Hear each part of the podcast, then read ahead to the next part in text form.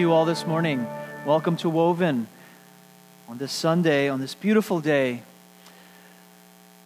We have been talking in a series called Sanctifying Monday to Friday. And I've been talking about work and spirituality. And in this series, what I've been attempting to do is to present a holistic theological perspective on work. And by holistic, I mean this. Oftentimes, we can see work as just a means to an end. Work is just a means uh, to provide food on the table, to keep the lights on. Work is just the means to an end where perhaps with a little bit of extra on the side, I can bless the church bless people, and I can use my money in order to just live. Perhaps my workplace is just a means to an end where I can reach and save souls and evangelize people in the office or maybe in the workplace Bible study afterwards. Work itself is just a means to those ends. But I wonder what it would be like if we saw work not just as a means to an end, but actually, what if work is the end itself? What if work is the purpose what if work is what we're called to? And I think we're wrestling with that. For some of us, perhaps you might feel this that work is an ends in itself. This is what I'm called to do. This is what I feel strongly about. This is how I um, feel God's pleasure, so to speak. And yet, there are others that might say, you know, it's just a job. It's just a job. It gives me a paycheck. I don't really see any of this kind of spiritual mumbo jumbo that you're talking about, Pastor. And for me, all it does is it puts food on the table. And I think we have two perspectives. And honestly, I understand both. I understand both. And my hope is that at least through this series, that not so much I'll be giving you the answers, but that at least it will trigger the right questions. And last Friday, we had our first reframe course viewing in my house, and we had a very, very interesting conversation. I think we had more important questions than we had answers. And I think that's not bad because even when you look in scripture in the book of Ecclesiastes, what is the book of Ecclesiastes but a bunch of questions again and again? What does this mean? What is this about? What's the purpose of this? And at the end, he does arrive at the very simple answer I've seen that there's nothing better for a man or a woman to eat, drink, and enjoy what God has blessed us with. This is a, this is a, a gift from God. And so, hopefully, at least we're, ans- we're asking the right questions and maybe even arriving at very simple answers. You know, the answers are not very complicated. Maybe it just comes down to that simple thing gratitude. I'm grateful for the gift that God has given me today of my daily bread, of being able to work with my hands, and in the end, go to sleep. And to sleep without turning and tossing. And, and in the end, that's a blessing. So, my hope is at least we'll trigger the right questions. I also hope that this series um, will have an outlasting, outsized effect from just this series. It's a 10 week series, maybe a little bit more. It's going to last uh, throughout the season of fall. But I wonder if this series is actually going to trigger a bigger conversation about our direction, our vision, and calling as a church.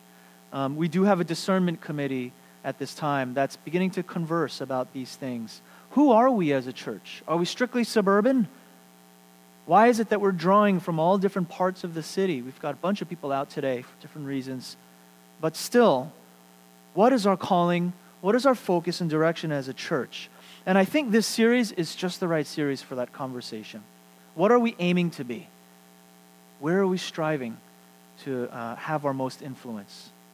And so I think this series, and my hope, uh, is, is for it to have an outsized effect, not just for this 10 weeks, but really to kind of um, help facilitate the right questions we ask as we, as we uh, get into our third year together as a congregation.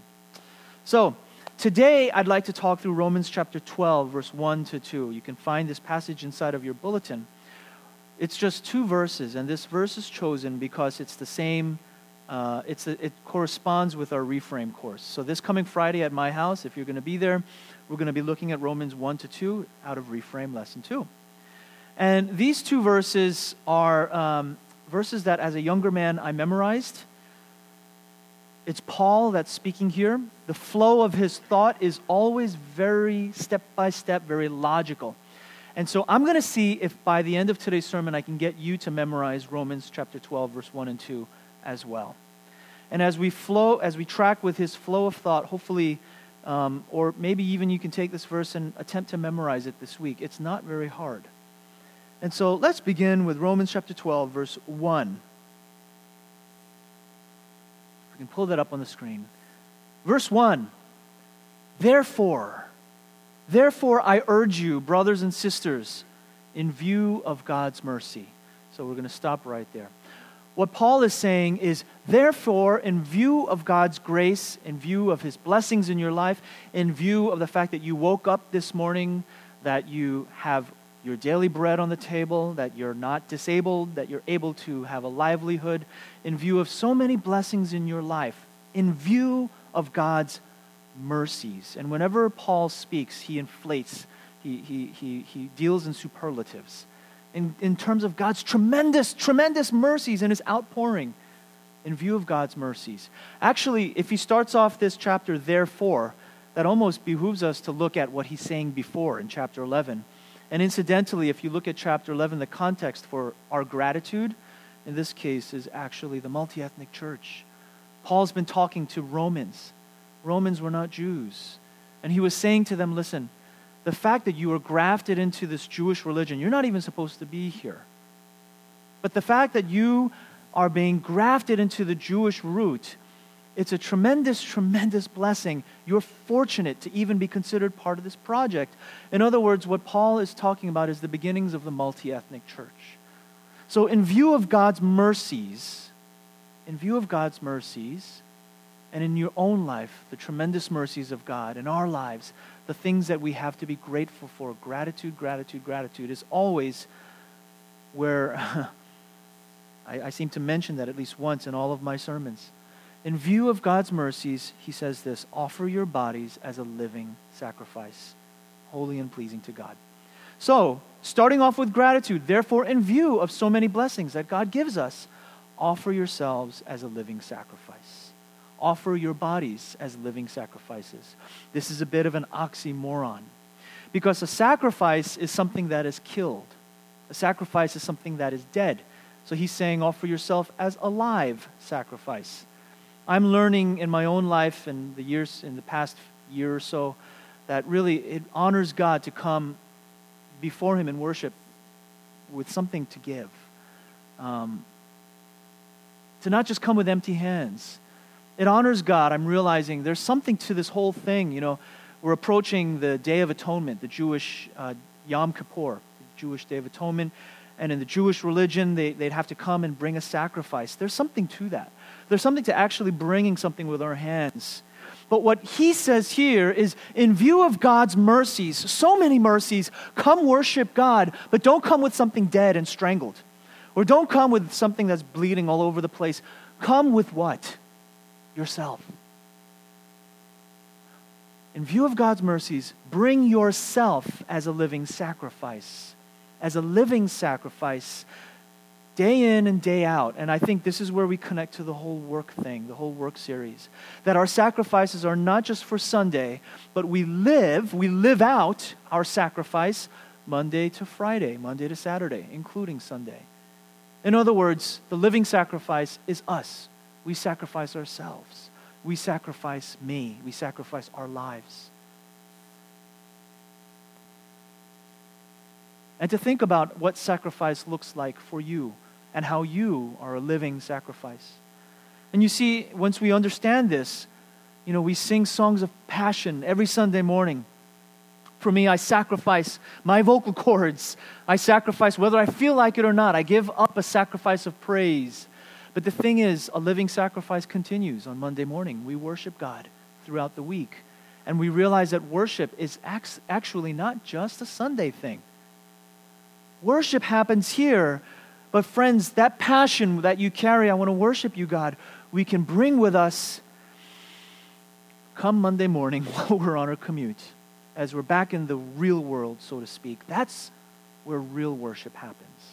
And that's exactly what Paul says. So you can see the logical train of his thought. Paul starts off by saying, in view of God's mercies, be grateful. In all of the gratitude that we have, offer yourselves as a living sacrifice, holy and pleasing to God. And he says, this is your true and proper worship. This is what real worship is. Real worship is not just what we do here from 10:30 to about noon on Sunday mornings. I mean, it is that, but what Paul is saying is the living sacrifice, the real worship is an ongoing, living, breathing, daily thing, work even included. This is your spiritual or your true or rational act of worship. The Greek, I like this. The Greek word there is logikane or logikos, which is where you get that the English word logical. And that's why in some translations it'll say this is your rational, this is your logical act of worship. In other words, the logical progression in all of this, the logical progression as we begin with gratitude to a living sacrifice, is that, I mean, logically, this is how we respond. This is our logical act of worship. So, friends, the question then is how do I logically worship? How do I offer myself as a living sacrifice come Monday morning when I'm in school, when I'm parenting, when I'm at work? What does this look like? What does worship look like in the quote unquote real world? And this is where he gets into it in verse 2. If we are offering ourselves as living sacrifices, how do we do that? He says, Do not conform to the pattern. Do not conform to the pattern of this world. The word pattern there in the Greek, the root word is schema. Schema. And if that sounds familiar, that's where we derive the English word schematic. Schematics, blueprints, designs. In other words, what's being communicated here is do not conform to the blueprint of this world. Don't conform to the designs of this world, the patterns of this world. And in a moment here, I'm going to pull up a, uh, a table with two sides. On the left hand side, it's going to list the patterns, the schematics, the mental thought patterns of this world. Because Paul says if we're going to live as sac- uh, if we're going to be living sacrifices, we can't think the way the world thinks anymore. Oh man, and he says don't conform. This is where it gets fun. Don't conform any longer. Don't conform. When I was in my early 20s and I left the East Coast and I kind of left the marching, kind of the robot race, and I went to the West Coast and um, I felt like I landed in the land of nonconformity. I was in Seattle. Um, it was the home of, what is that, alternative garage band, grunge rock.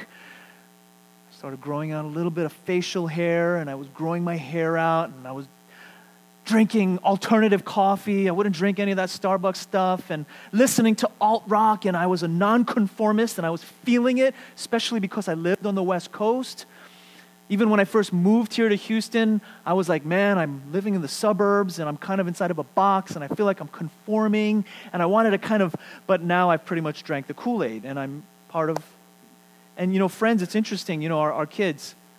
I know that there are some uh, grown kids here, or growing kids, and I think there's going to come a day when our own children raised in the suburbs, they're going to want to strike out and not conform any longer, having lived and been raised Anyway, the point I'm making is this. When we think about nonconformity, the church is the last thing that often comes to mind. Going to church, that's like conforming. But when you really delve into it, into the scriptures, into what Jesus is saying in the Gospels, there was no one more alt rock than him. There was no one more nonconformist than Jesus. There was no one, and friends, you have to read the Gospels and let it speak for itself. Let it speak for itself. There was no one more nonconformist than the earliest Christians. In fact, secular Roman sources said, man, those Christians are weird. They do things that are totally off the charts, just nonconformist. They stand when everyone else bows. And they bow when everyone else stands. They march to a different drummer. And my, oh my, how they love one another, is what one Roman historian said. Those early Christians were not understood. That's why they were killed. Many times they were killed for a misunderstanding. Brought up on trumped up charges of idolatry. They eat a man's flesh and drink his blood. They worship a donkey. There were misunderstandings. They were the original nonconformists. The point I'm making is, friends, nonconformity to the pattern of this world. If we're going to talk about work, we have to identify what the patterns of this world are and understand what nonconformity means. And I'm going to pull that up in a minute here with the table. But let me continue, let me complete this verse. So, logically, have you gotten the flow of Paul's thought that this is easy to memorize? Memorize it this week. Romans 12 1 in view of God's abundant mercies in our lives, offer yourself as a living sacrifice. This is our spiritual act of worship, not just Sunday, our spiritual act of worship. What is our spiritual act of worship?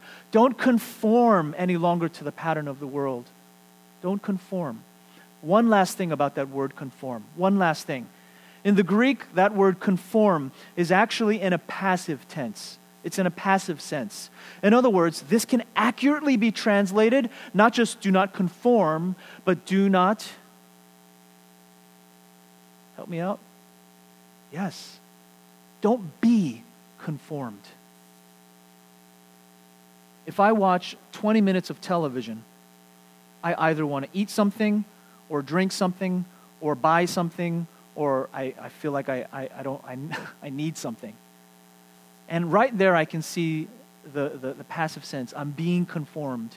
In many ways, we are being conformed to the patterns of this world.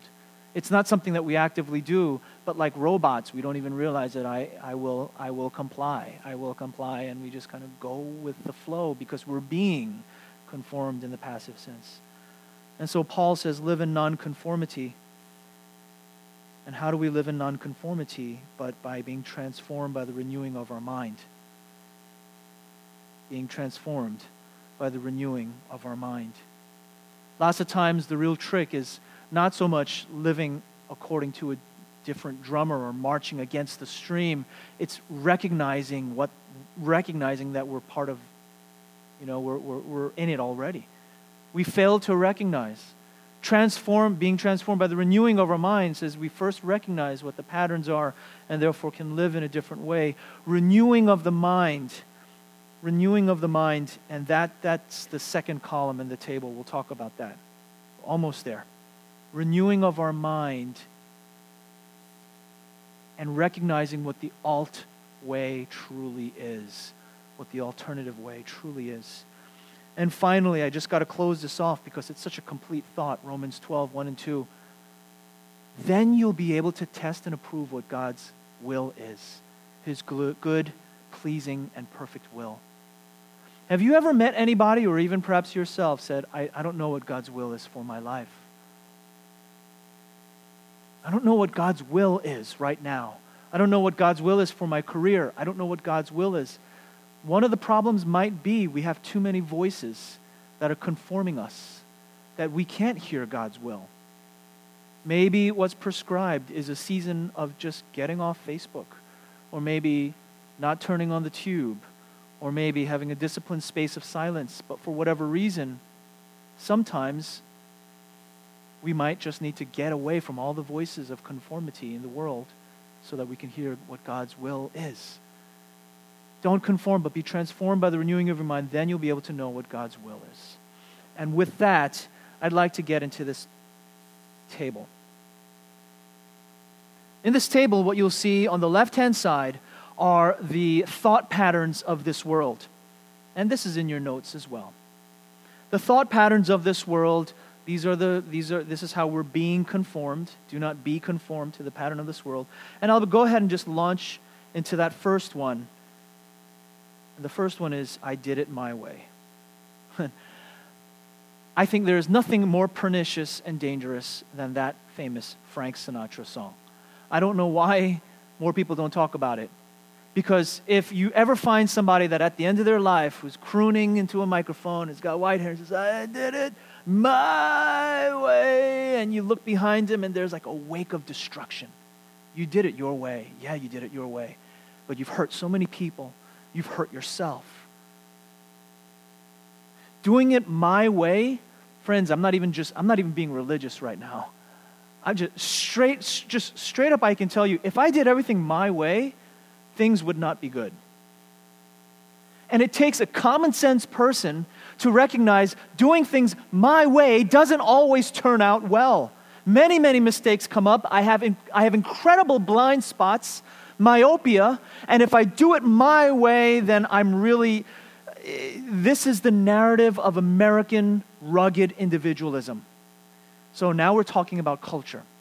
If we want to recognize the thought patterns, we have to talk about culture. We have to talk about American culture. American culture prizes the lone cowboy with his hat and his boots riding off into the sunset by himself. Here I go, again on my own.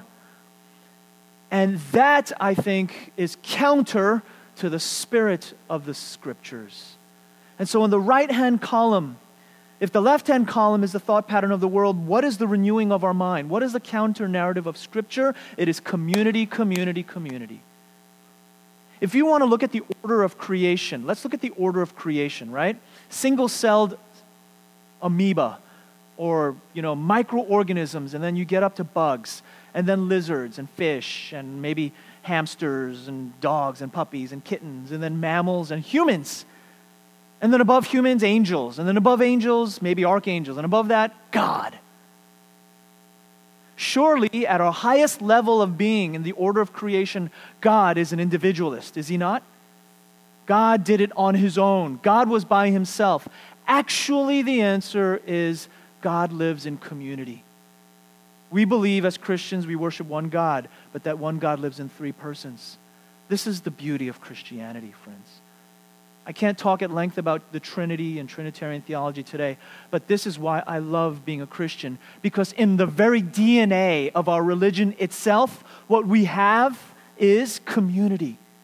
Not individualism, but in the DNA of our God, in His very being one God in three persons, what we're talking about is at the highest level of order, at the highest level of being, there is no individualism. The highest level of being the highest, this is getting philosophical. This is where I get excited. This is where it's getting philosophical. The highest level of being, ontological being, at the highest level is community, not individualism. Friends, this is a beautiful picture. A beautiful picture of our God and a beautiful picture. What does that mean for us? There's a prayer that I've been praying for my church, for, for this church and it is a prayer of Thomas Merton from the Seven Storey Mountain. You'll find it on the inside flap of your bulletin. You can pray this too. If you don't know how to pray for Woven, just pray these words. And it goes like this Oh God, we, we, plural, our community, we are one with you. You've made us one with you.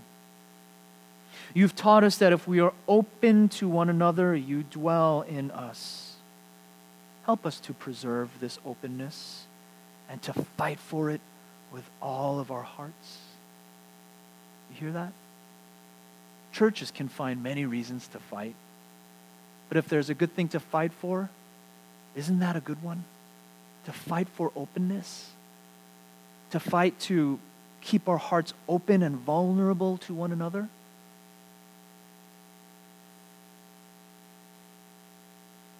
The essence of community, and we'll talk about vulnerability, but the essence of community or community essentially is, is it, is the counter narrative of Scripture. Good. That's the first one. Individualism, not the way. And you know, more and more people are recognizing this. People are recognizing we want to get back to our community. We live in atomized societies where I've lived already in three parts, three coasts of this country. We're no longer in that strong communal rootedness of our little village where we grew up and our grandkids will grow up you know, that adds to the problem and the challenge. We have to find community. A lot of us are looking for community. I think we have a wonderful community here at Woven. This second one, the second, second thought pattern of the world, and by no means is this list exhaustive. That's why I've listed more boxes there if you have any thoughts to fill it out. Here's a good one survival of the fittest. Survival of the fittest. Now, our young people here, our teens, how many of you have learned about Darwin in school? Raise your hand. You're not young. Peter, you haven't learned about Darwin yet? Evolution? Okay. You've learned about Darwin? So let me tell you this. When you, when you learned about Darwin, what, what class was it in? Science, earth life, something like that? Or science? And what Darwin basically taught is that if you have a frog, a little poisonous frog, ribbit, and he's not poisonous enough, he gets eaten and destroyed. But you have another frog who's more poisonous, and he survives because everything that licks him dies, and therefore he lives and passes on his genetics, and there's something called adaptation. And then you have the most poisonous frogs ever. Or you have antelope that are fast. The slow ones get eaten, so they adapt and become faster and quicker. Or perhaps a stronger animal. Did you know, now track with me, young people, that this theory of evolution, or this what I'll call Darwinianism, it's Darwin, Darwinianism, it doesn't just apply to biology. You know that?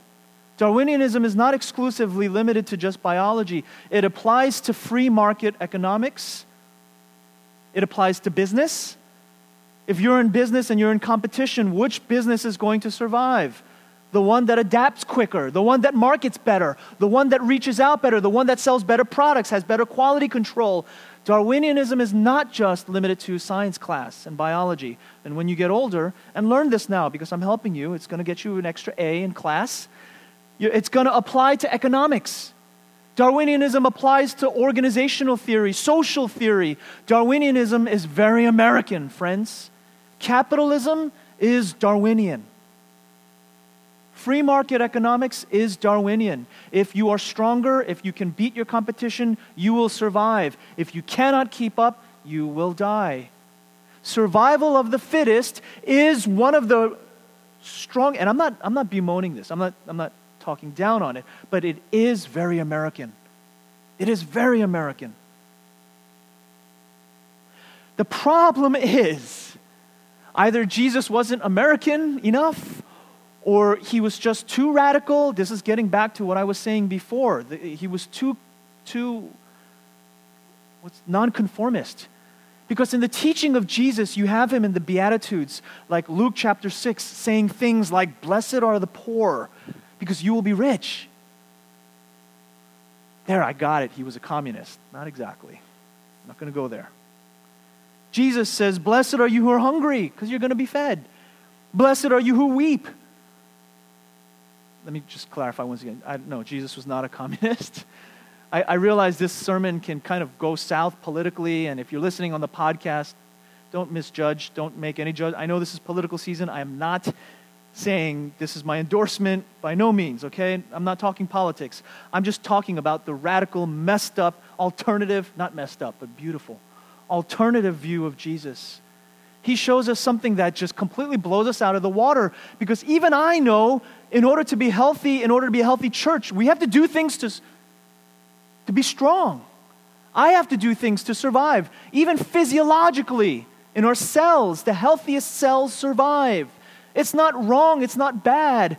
But the thing is, Jesus continually subverts this by favoring the weakest link. And I don't like that. I don't get that. Why should a man like Jean Vanier, for example, who was an influential person, influential in his field, give up everything to work with handicapped, disabled, autistic children? That's career suicide.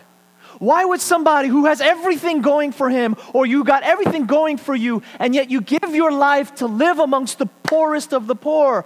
Christians throughout the ages have done unreasonable things, unreasonable things, things that had nothing to do with this survival of the fittest narrative. Jesus looks at that narrative, survival of the fittest, and he says, I'm going to hang out with those guys. Y'all be strong. I'm with you. I'm not against you, but you don't need me. I'm with these guys. I'm with the poorest.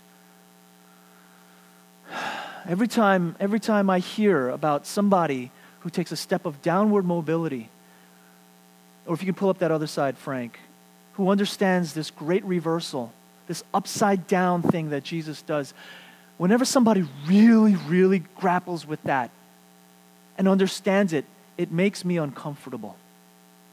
You know why it makes me uncomfortable? Because I, live in, I live in the left hand column. I live very much so in survival of the fittest.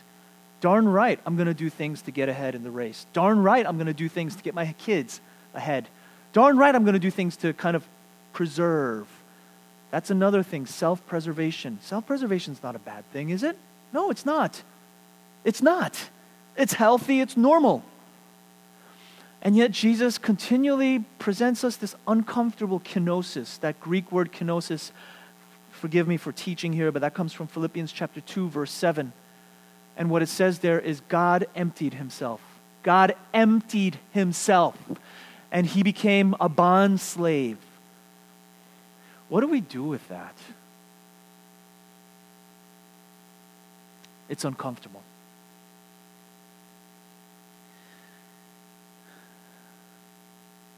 And I feel like I'm raising more questions than answers again.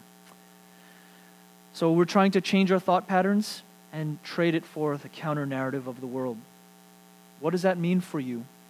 What does it mean for you now that you know we live in a we live we prize survival of the fittest? But what does it mean for us when the scripture shows us another way where God is continually, constantly, perennial on the side, perennially on the side of the weak? What, what, what does that mean? What, what do I do with that?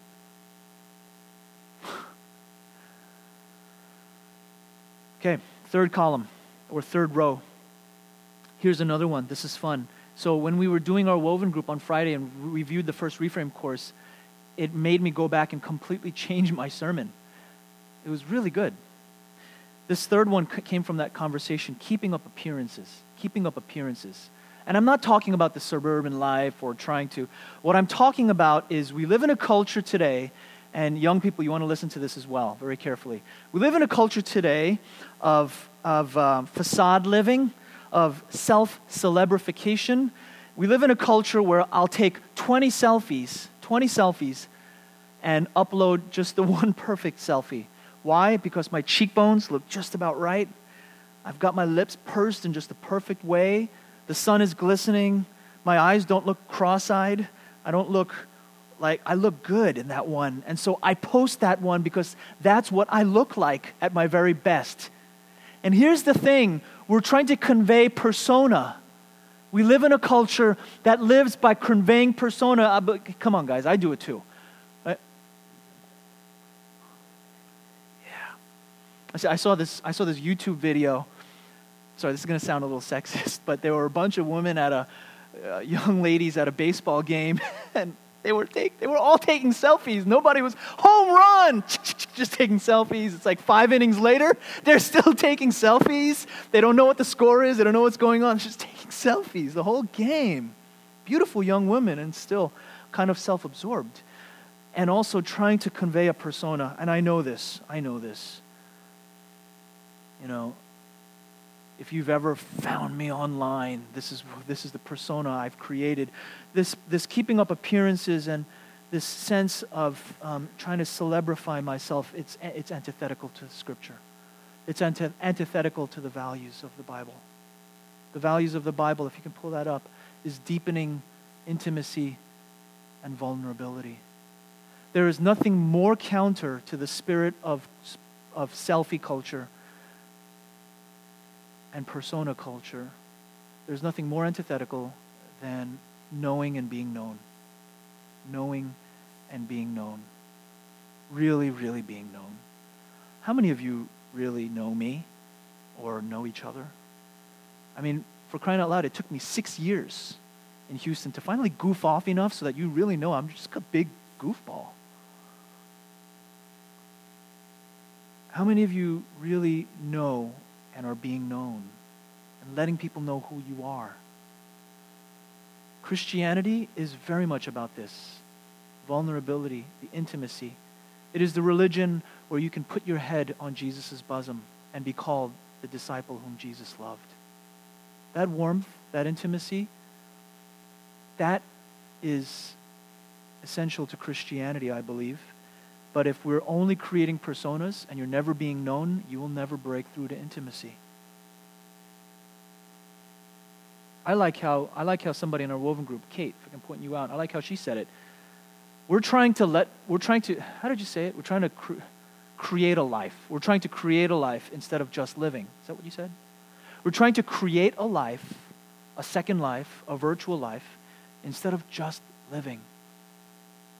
And that, to, that, speaks, that speaks volumes to me because I think the purpose of life is not trying to create a second life or trying to put up a front. The purpose of life is to just live.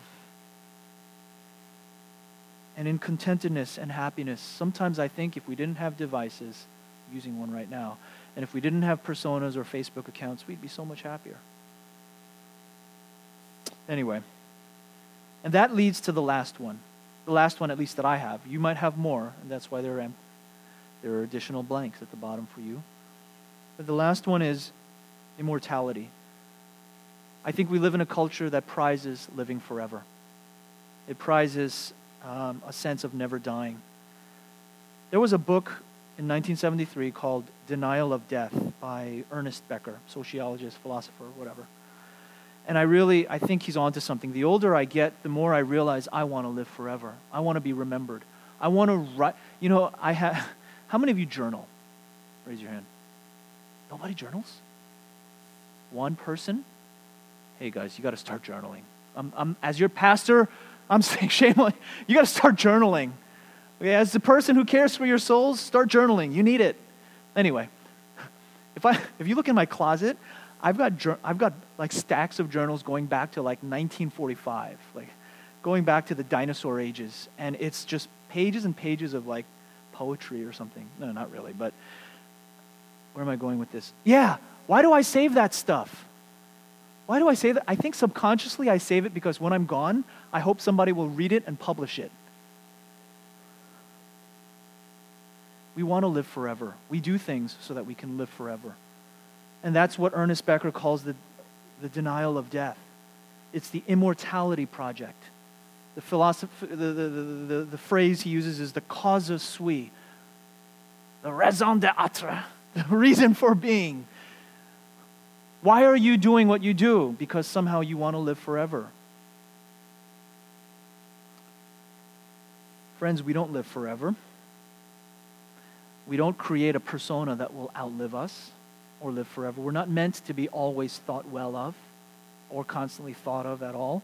I think the Christian response, the Christian counter narrative to the project of immortality is dying well.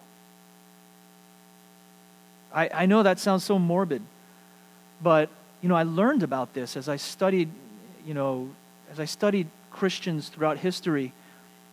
We don't do this in the church today anymore. You know that? Because as American Christians, our project is to live forever, to outlast our lives. But back in the day, a big part of Christian formation, you know what it was? It was preparing you for death, even when you were young. Why? Because mortality was much higher. People lived oftentimes, I mean, they, people died early.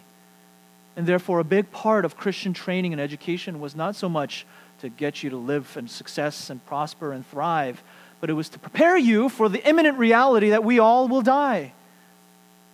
And to help us, in the end, to face death bravely, courageously, well prepared, and ready to meet our Maker. With no loose ends. In this day and age, we don't work on our relationships, we don't mend them. Why?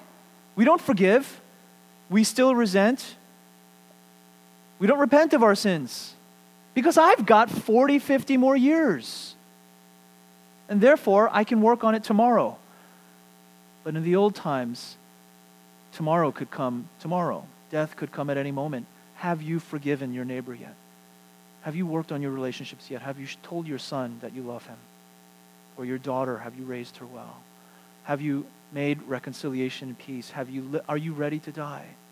Dying well, I think, is an important Christian um, it's not explicitly there in scriptures, at least maybe you can find it, but I, I think it's, it's in there. Preparing us, preparing us for the kingdom of God. I'm sorry to end on that, that kind of depressing note, but there's another prayer there. And, and you'll find that prayer also in your in your on the inside flap of your bulletin. I think this is a beautiful prayer. I've said it before. Why is it a beautiful prayer? Because I think it just gets us to live simply. It gets us to just live simply. And that prayer is simply this God, be in my head and in my understanding. God, be in my eyes and in my looking. Be in my mouth and in my speaking. Be in my heart and in my thinking. And when it's all over, God, be at my end and at my departing.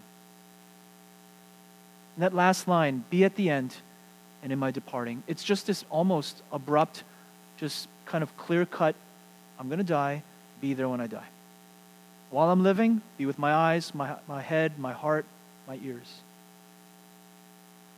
So, God, be at our end and at our departing. Friends, you have extra blanks if you want to just think about this on your own.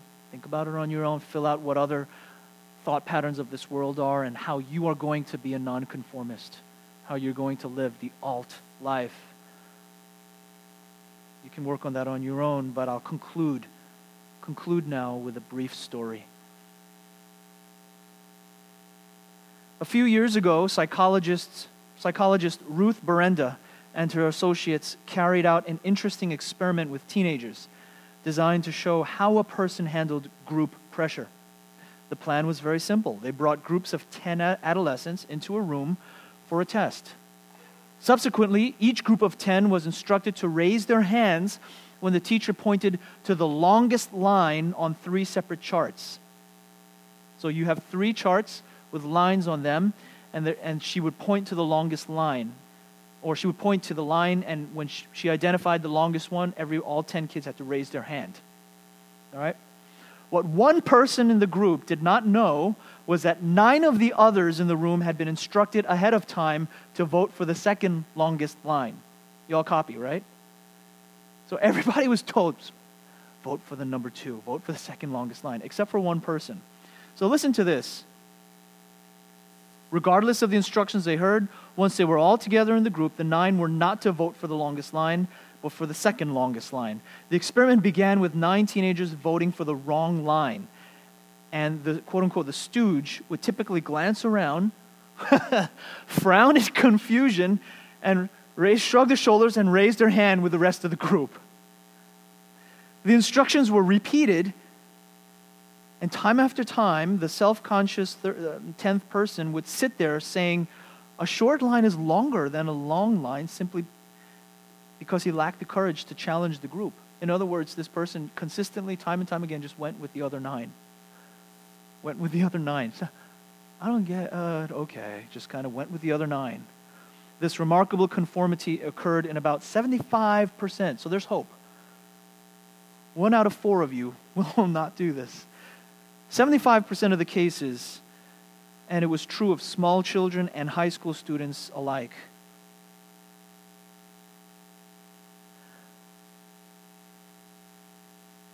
Friends, don't conform to the patterns of this world. I don't know what that means for you. We were talking about this, right, Nick? Like, does it mean I'm going to go vegan? I'm going to stop using paper? I'll live off the grid? I'm going to drive an electric vehicle? I'm going to only shop at Goodwill? What does this mean? I don't know what it means. I wish I could just give you a clear answer, but I think in your place, in your life, just think about what it means for you. Think about what choices you make. Let's pray.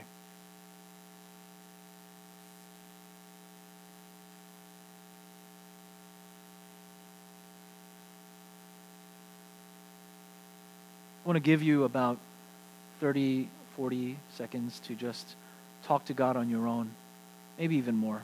I'll give you a little bit more time. I want you to reflect. Just respond to Him, talk to Him, and use this time to worship God to respond to him.